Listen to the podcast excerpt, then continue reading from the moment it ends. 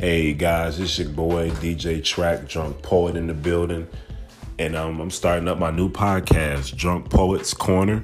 I'm be playing all sorts of new beats and everything like that, a variety of different things. It's um, mainly hip hop, but um, also do electronic. I do jazz, um, avant garde, um, a bit of music, concrete. But I'm trying to dibble and dabble into the um, R&B and the pop world.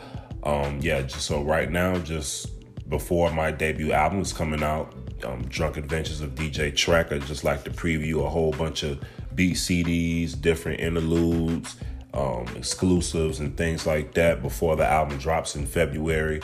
Um, so far, I got three different singles that I've um, put on YouTube. And um, yep, so just check it out. And um, yep, you have a blessed day.